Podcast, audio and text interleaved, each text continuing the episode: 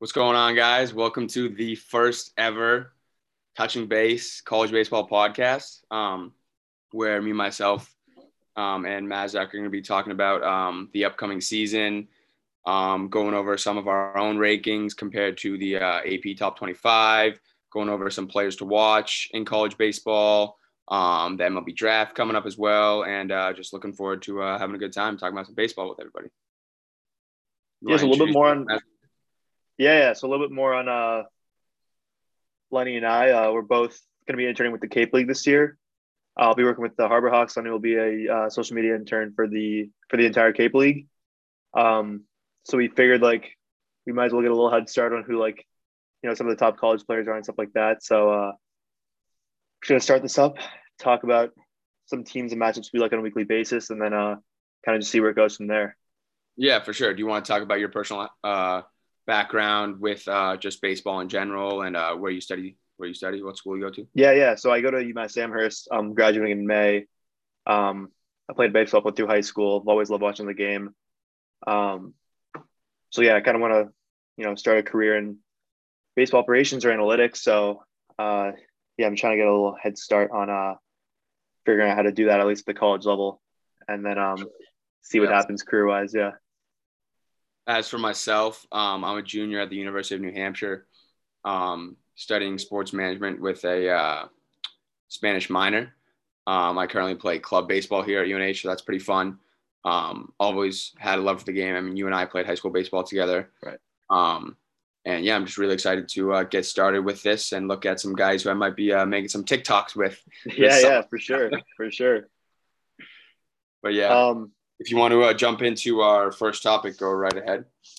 Yeah, so I was just going to start with giving everyone a breakdown of, the conference representation of the top 25. Obviously, the SEC is leading, every conference in top 25 teams. They got 8, followed by the ACC, who is 6, the Big 12, who is 4, the Pac-12, who is 3, the Big West, who is 2, the American Athletic, which has 1, and then Missouri Valley, which also has 1.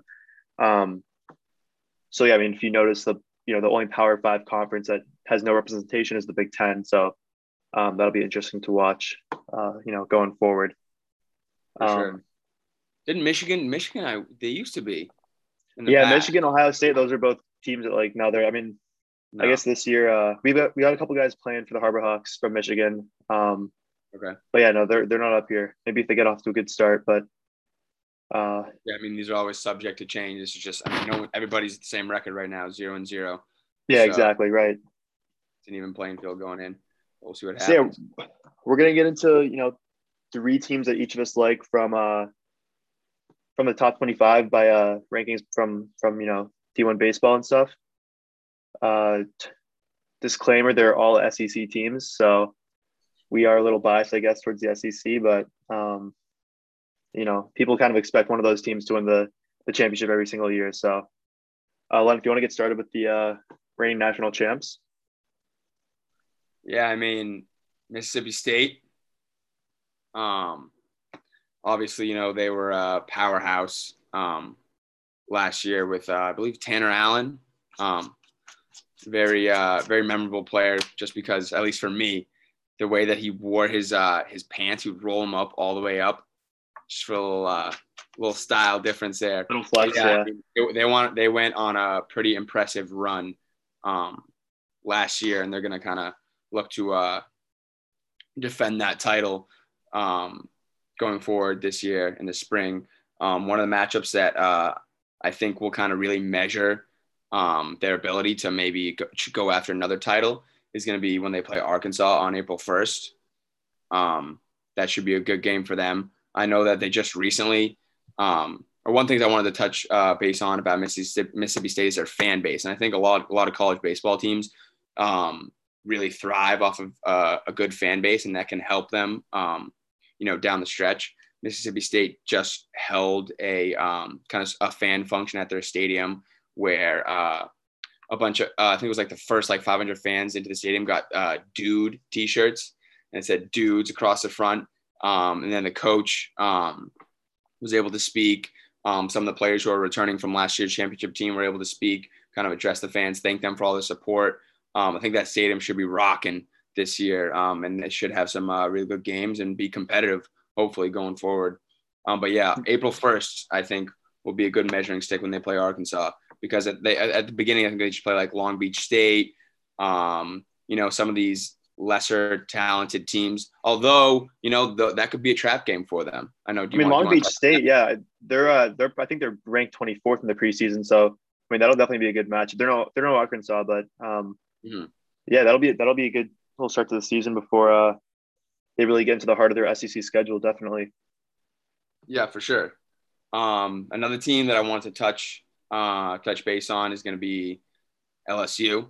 I would say I'm a little biased towards them, just because I played for a former LSU college baseball player, Rich Cordani, right. Won the national championship with LSU, and I played on his AAU or travel ball team when I was growing up. Some players to look at on the LSU squad going forward this year are Dylan Cruz and Trey Morgan. They're both in the running for the Golden Spikes Award. Dylan Cruz actually led the SEC in total bases last year, so he's definitely a guy to watch. And then Trey Morgan's athleticism should be on full display at Alex Box Stadium this year, so that'll be really exciting. Yeah, they've got 4 preseason All-Americans, so that team is just about half that lineup is expected to do. If they don't produce another Alex Bregman type guy, I would be shocked. I mean, yeah. I think they've got a really good program there, and should be fun to watch. No, definitely. I want to maybe give your top 2, and then we can move on from there. Yeah, I'll start on Arkansas is kind of the first team I looked at. Obviously, they lost a few of their guys from last year. Christian Franklin being the primary one who was taken in the 4th round by the Cubs. But they're probably the best middle infield in college baseball right now with Battles and Robert Moore. Battles kind of came onto the scene last year, obviously from 2 years of junior college, and posted like an OPS of almost 800. So started pretty much every game at short. So it'll be cool to see how both of those guys play. Moore is projected to go in the 1st round and Battles in the 5th. So they'll be pretty strong up the middle. And I just kind of in the infield in general, I think Caden Wallace is projected to play 3rd for them. He's supposed to do some big things this year. He had, an OPS of almost 900 last year as a true freshman. So pairing him with Peyton Stovall, was the number 1 player from Louisiana this past year and a top 30 draft prospect going into the year last year. It'll be, pretty fun to watch him. He's projected to be the SEC freshman of the year by D1 Baseball. So we'll see what goes on with that. And then kind of running out their lineup is 3 transfers to kind of fill in for the 3 guys that they lost in the draft last year. One being Michael Turner, who's a 5th-year senior from Kent State, or a graduate transfer. It'll be cool to see how he places that catching spot. Another quick note on them, Peyton Pallette, who was supposed to go in the 1st round this year. I mean, he got Tommy John recently, so their pitching is pretty up in the air right now. Who's going to be replacing Wicklander, and then Kevin Copps, obviously, who won the Golden Spikes Award last year, will be, it's kind of a question mark. Was he a closer guy, Copps? Copps was a closer, yeah. He was. I mean, yeah, I remember him being nasty. He posted a sub-1 ERA, and then he started the super regional game. I think it was game 3, the decider. They lost 2-3, but he pitched 8 innings, allowed 3 runs. Yeah, so he's not restricted to just closer duties. He can come out of the bat. Yeah, I think he's a reliever in pro ball still, but yeah, I mean, yeah, the guy he's just a guy. Like he, he'll pitch kind of like whatever it can take. True OB fashion, you got to be a guy. Yeah, exactly. Got to be a guy. But yeah, so like the question is kind of who's gonna fill in that Friday night role, and it's either gonna be sophomore Jackson Wiggins or freshman Hagen Smith, who's out of Texas. So yeah, we'll kind of see what goes on with them, but need to find an arm, a reliable. They do need to. Get that Friday night guy, kind of similar to Vanderbilt, who I'll talk about, or I guess you'll talk about kind of pretty soon here. But yeah, the game to watch is coming up next weekend against they got a Saturday game against Stanford. So who's obviously ranked, you know, number 6 in the preseason. So that'll be a good you know, like early season indicator on how they'll start things off here. Yeah. Another note on Hagen Smith, he's gonna be pitching for the Firebirds this summer. So down in Orleans. We've seen a lot of him. That's right, yeah. And then another team I liked was Tennessee. The Harbor Hawks have a couple Tennessee guys and yep. Kyle Booker, who should be exciting, and then Chase Burns, who is probably going to make Team USA. So I don't know if we're going to really see him down in the Cape, but this is a team that lost 6 players to the draft. You know, but they do still have one of the top outfields. They have 2 guys ranked, you know, in the top 50 for outfielders, and then sophomore Kyle Booker, who super athletic. He's a smaller guy, but he produced in his limited at bats last year. So I'm excited for what he's going to do this spring, and then you know, this summer with the down in Hyannis. And then they got a couple. One of those outfielders, Beck, is projected to go in the first round, along with their Friday night guy Tidwell. So we'll see what goes on with them. Memory might be failing me here, but wasn't Tennessee the team that had that crazy walk-off grand slam in the college World Series? Yeah. Blew up all over social media. Oh, and yeah. That lefty just took a fastball right out of the park. Electric. Into right field. Hopefully we'll have some more of that this season. Is that going to return? They're I don't actually know. I don't remember who that guy was. I mean, I'm sure he's still on the team. I wouldn't be surprised if it was one of the guys that's projected to get drafted or something. But, yeah, I mean, they were a first-round exit in the College World Series last year. So Drew Gilbert, walk-off. Oh, it's Gilbert. Yeah, Gilbert's projected to go in the 3rd round this year. So seems like he's got the clutch gene in him. So yeah, he's got some clout to his name, definitely. And then they're playing preseason ranked number 1 Texas at Minute Maid Park, where the Astros play on March 4th. So that'll be a cool. You'll probably see Tidwell, who's projected first rounder, go against them. So that's a huge game for him, huge game for the program. So yeah, that's kind of where we'll see like what kind of team they're going to be and what kind of team Tidwell or what kind of player Tidwell is going to be this year. So yeah, those are kind of like two. Do you want to talk about Vandy Doll or? Yeah, we can talk about Vandy. Yeah. Whether or not they're going to live up to their name, the Vandy Boys. Or let's seed on the team. We'll see. Yeah, they have a prospect down there. That's right. Graham Seed, 6'6" righty out of Lexington, Massachusetts. We might be a little biased, but we'll touch on him later. Yeah. Maybe in some future podcasts. But no, the guy who funny enough, I want to talk about a Massachusetts guy, Dominic Keegan. Yeah. Who is going to be a stud for Vanderbilt this year. He's from Methuen, Massachusetts. I know a bunch of guys that go to UNH who are from Methuen and know him personally. So I'm excited to kind of see what he's able to do for them. And then another guy I was looking at is Gavin Cassis. I'm not sure if he's as in relation to Tristan Cassis, the Red Sox prospect. I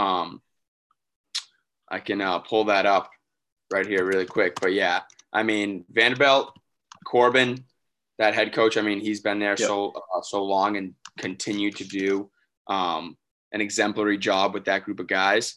I think they have one gold mine, that's winning a national championship. Yeah. Weren't able to do it last year. Came very close with the stars that they had. You know, they probably think that one kind of was the one that got away. That was their year last year to accomplish that goal. But they just have an unlimited amount of potential. This team, you got Tyler Shoemaker, Dominic Keegan. Let me see if Cassis is on here. I mean, yeah, they're returning a lot of guys that, you know, played big roles in their run, which ended up coming short last year, though. I think the only guys that they're really missing is obviously CJ Rodriguez, who was drafted. Jason Gonzalez, who was their third baseman. Mm-hmm. And then Isaiah Thomas, who I started watching college baseball really like my senior year of high school, so 2019. And I don't know. Isaiah Thomas pretty much popped up the screen. Like, he didn't start that many games for them, but he was pretty impactful when he played. Yeah. I guess he did not get drafted last year as a junior, came back this fall, and then decided that he was not going to actually continue with his year there. He kind of decided to part ways from the team. So who's going to fill in right field is probably Spencer Jones, who is massive. I think he's 6'7". But he also got some time at DH last year, so it won't be, a new role for him to play. It won't be new for him to be in the lineup, I should say. But they return, obviously Carter Young, who's projected to go pretty high in the draft. Bradfield Jr., who's – I was about to mention Enrique Bradfield Jr. That's got to be a household team by this point. I mean, he's a 47. I think he either led the country or was second in stolen bases last year in the SEC, which is crazy. Yeah. So by the looks of paper, Vanderbilt has the guys to make another round. Now, will they? Just gonna have to wait and see. It depends on the pitching. I mean, they were lucky to get Keegan back and Maldonado. Both got drafted. Both decided to come back to Vanderbilt. Maldonado might be the best reliever in college baseball, so a huge get back for them. And then a guy who might be their Friday starter, he's a true freshman, so we'll see. But Carter Holton, who was the number one ranked left-handed pitcher from My Perfect Game last year, he's out of Georgia. He's 5'11", 195, but he kind of if you watch him throw, he looks like Sale a little bit. He's a super low arm angle and stuff. He's throwing in the low to mid 90s as a true freshman there. So I think it'll be fun to see him go. They play Oklahoma State the first weekend, which I'll talk about a little bit later. But he'll get thrown kind of right into the action immediately. Seems like we got a lot of college baseball to look forward to. Oh, absolutely, yeah. So Friday's an exciting day for sure. What are we, 2 days away now? 2 days away, yeah. We're recording this on the 16th, yeah. I want to talk a little bit about, kind of just a team to watch or a player to watch that is not in the top 25. I'm going to get, one more top 25 team that I want to talk about, Florida. They have the most top 100 draft prospects in the country. Obviously, led by Jud Fabian, who unfortunately didn't sign with the Red Sox last year as a second-round pick, but I guess I'm still hoping him to do well, but I would have loved to have him in the system. He was pretty electric last year, 20 home runs or so. But they got a bunch of guys that. What's up with all these guys getting drafted? And they don't want to sign. Kumar, not enough money for him. Jud, not enough money for him either. Yeah, well, what do you think is the underlying cause of that? Kumar.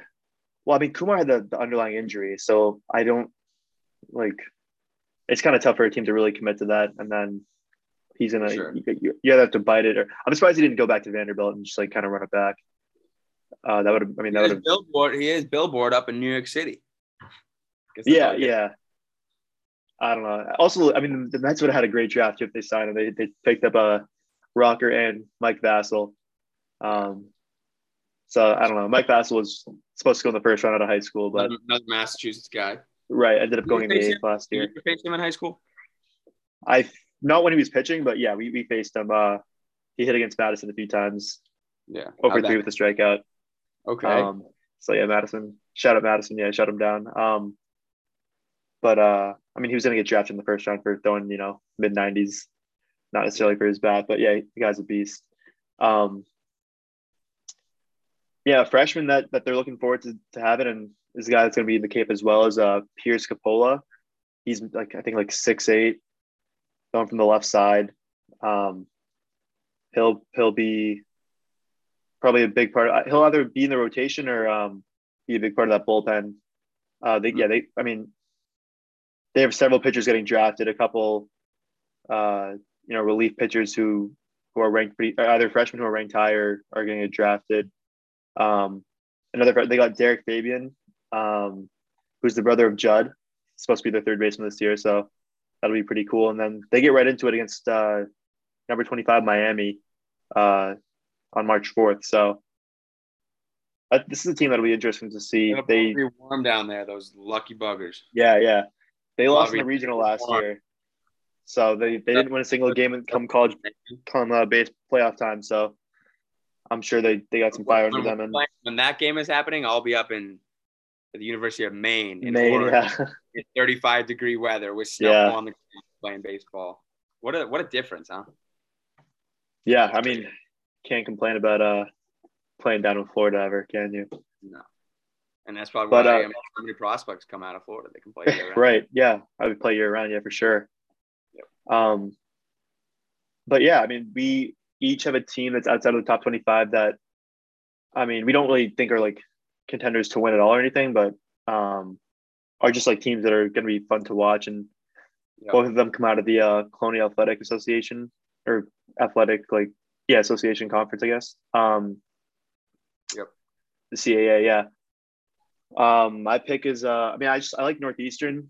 Obviously, like, I'm a Mass guy, so it was cool to see, like, a team like Northeastern compete at the national level and make the playoffs last year and stuff. They're headlined by Cam Schlitter and Sebastian Keene, who are both gonna get drafted in the first. We watched Sebastian Keene throw in his last high school game to win the Super 8 a couple years ago. Yeah, that was pretty cool. Yeah, that guy, he pumps. Yeah. But yeah, those two guys are projected to go in the top 10 rounds. They obviously had the longest active winning streak in Division I last year. Keene got drafted by the Red Sox, did he not? Yeah, in the 11th round, yeah, on the day that he threw his first game in the Super 8 against the defending champs, Franklin. So, yeah, I mean, that was a big day for him. But, yeah, I mean, those two are – and then they have a freshman, Dennis Colleran, who's coming from North Attleboro, another Mass kid, who's supposed to put in some big innings in the bullpen, maybe becomes a big starter, who knows. But Wyatt Scott's going to kind of round out their rotation on Sundays. But yeah, I watched a presentation by one of their assistant coaches a couple of weeks ago, and he was talking about base running, and it just shows you kind of why they're such a good team. They emphasize a lot of the little things. I just want to throw this from like 2021 like team ranks out there. They were fourth in the country with stolen bases, both in like number of bases, which was 118, and then stolen bases per game, which was 2.46. Their fielding percentage, they were ninth in the country. I think that's, I don't know, as a Massachusetts team, like, it's hard to get out there early, and if you want to get out there early, you're shoveling snow like off you know, Friedman Field. Literally. Which they were doing, you know, like last week or whatever, and then like getting your work in with like 25-degree weather and whatnot. Mm-hmm. I thought it was cool to see, like, they're ninth. BC was 12th last year in fielding, and then you have two other Mass teams, UMass and Holy Cross, in the bottom 20 in the country in fielding. So I thought it was just kind of cool to see, like, shows what a turf field does. Yeah. Turf field provides two pops. Think about it. UMass is not playing turf, and neither is Holy Cross. Right. So turf field definitely helps. Yeah.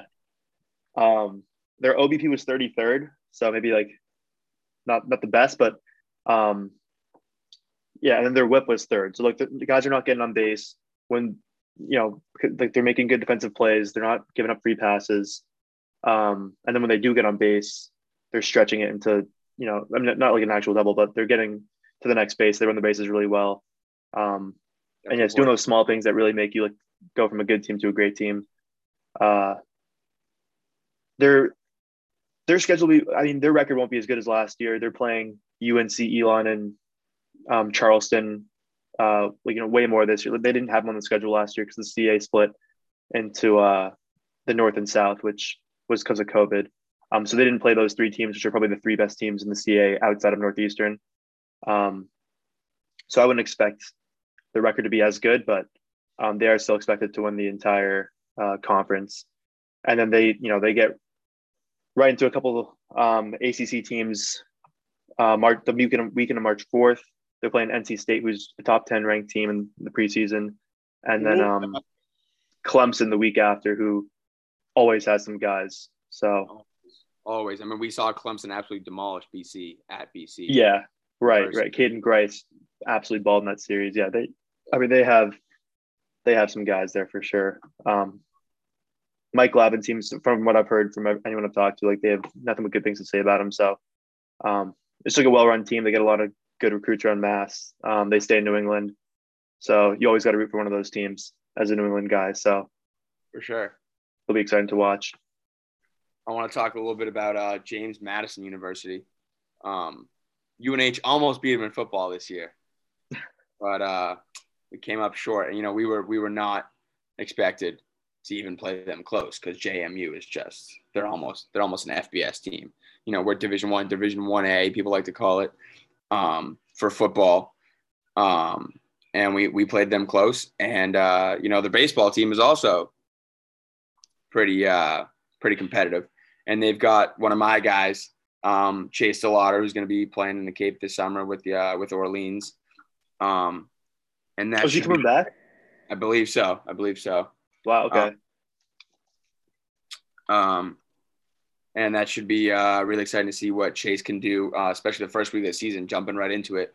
They're going to face off against Florida State, who I know you want to touch on them and some of the arms they have, you know, Chase's bat up against, that pitching rotation should definitely be one to watch.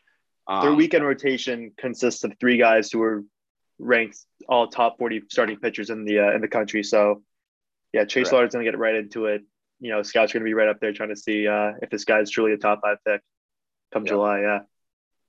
Yep. So I think that'll be a good matchup for him. Hopefully he's been doing his offseason hitting program. Yeah. Yeah. He's going to get thrown right into the fire against some of the top arms in college baseball. Oh yeah. It'll be exciting. I mean, if he does a little too well though, you won't see him in the Cape though. So you're probably right. Short a little bit. Yeah. You're right about that. It's good that the draft's a little later this year, regardless, so. Regardless of whether we have Chase DeLauder or not, it'll be a good summer. But it would be nice. Yeah. No doubt. Yeah.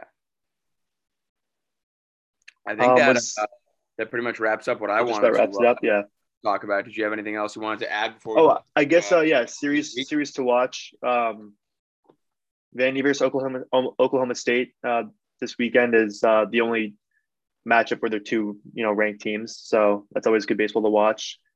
What you're looking for in Vandy is kind of like who's going to be their Friday guy, like who's replacing Rocker and Leiter and, you know, making Vandy, you know, be the powerhouse that they are every year.